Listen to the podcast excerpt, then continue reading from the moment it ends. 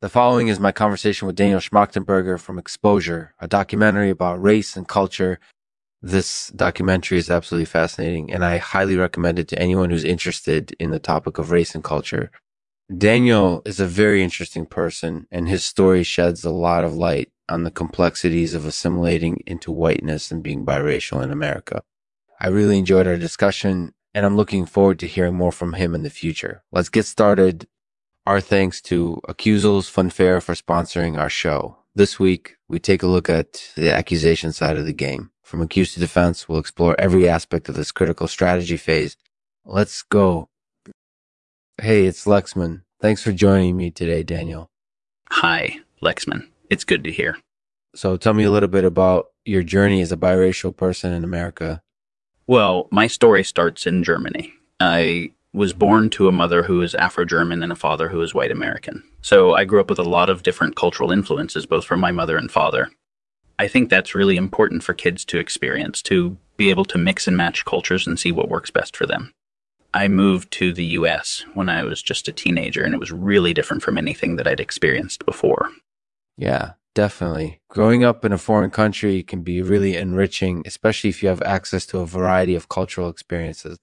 Exactly. And for me, it was really important to be exposed to both sides of the coin. I think that's what shaped me into the person that I am today.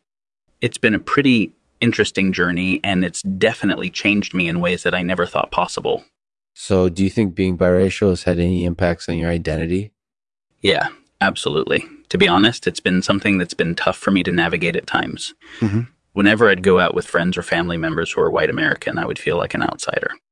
It was tough for me to fit in and feel like part of the group. But in the end, I think it's helped me develop a more confident and incorporated use of personality overall. That makes sense. It sounds like you've had to learn how to navigate a lot of different social environments throughout your life. Yeah, absolutely. But I think the biggest challenge has always been finding the right balance between embracing my heritage and trying to fit into mainstream society. It's been a constant balancing act, but I think it's something that ultimately pays off in the long run. That sounds like it's been an interesting journey, and it certainly has shaped you into the person you are today. I can't help but wonder about all of the different intersections that you've experienced throughout your life race, culture. There must be millions of things that you've learned about yourself because of all of these factors.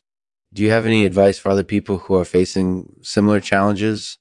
Yeah, definitely. I think it's important to be open and honest with yourself. Mm-hmm. If there's something that you're struggling with, don't hesitate to talk about it.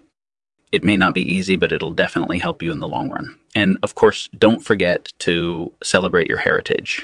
It's an important part of who you are. So tell me a little bit about your experiences with recolonization. You mentioned it a few times during our discussion, and I wanted to ask you more about it. Well, recolonization is definitely a touchy and important topic that's often left out of discussions. I think it's important to remember that colonialism isn't just a European phenomenon. Other countries have benefited from colonialism as well. And in recent years, there's been a lot of talk about recolonizing lost colonies, restoring them to their original state. That's true. It seems like a really important issue that's often ignored. So, do you think that this movement has potential for success? Absolutely. I think there's a lot of momentum behind it right now, and I think that things are moving in the right direction. We're still in early stages, but I think it's a good thing that people are talking about this issue in a more open and substantive way. Yeah, I definitely agree. It's important that we continue to raise awareness about these issues, especially considering how quickly things can change. So, thank you for sharing your experiences with me today, Daniel. It was really interesting. No problem at all. Thank you for having me. Thanks for listening to Lexman Artificial. It's good to be controversial. I'll leave it to Daniel to read a poem for us. It's titled Colonization and it's spoken by Mary Elizabeth Williams. Recolonization is an ongoing process that restores lands and people torn apart. It's an endeavor fraught with uncertainty, but one that we must pursue.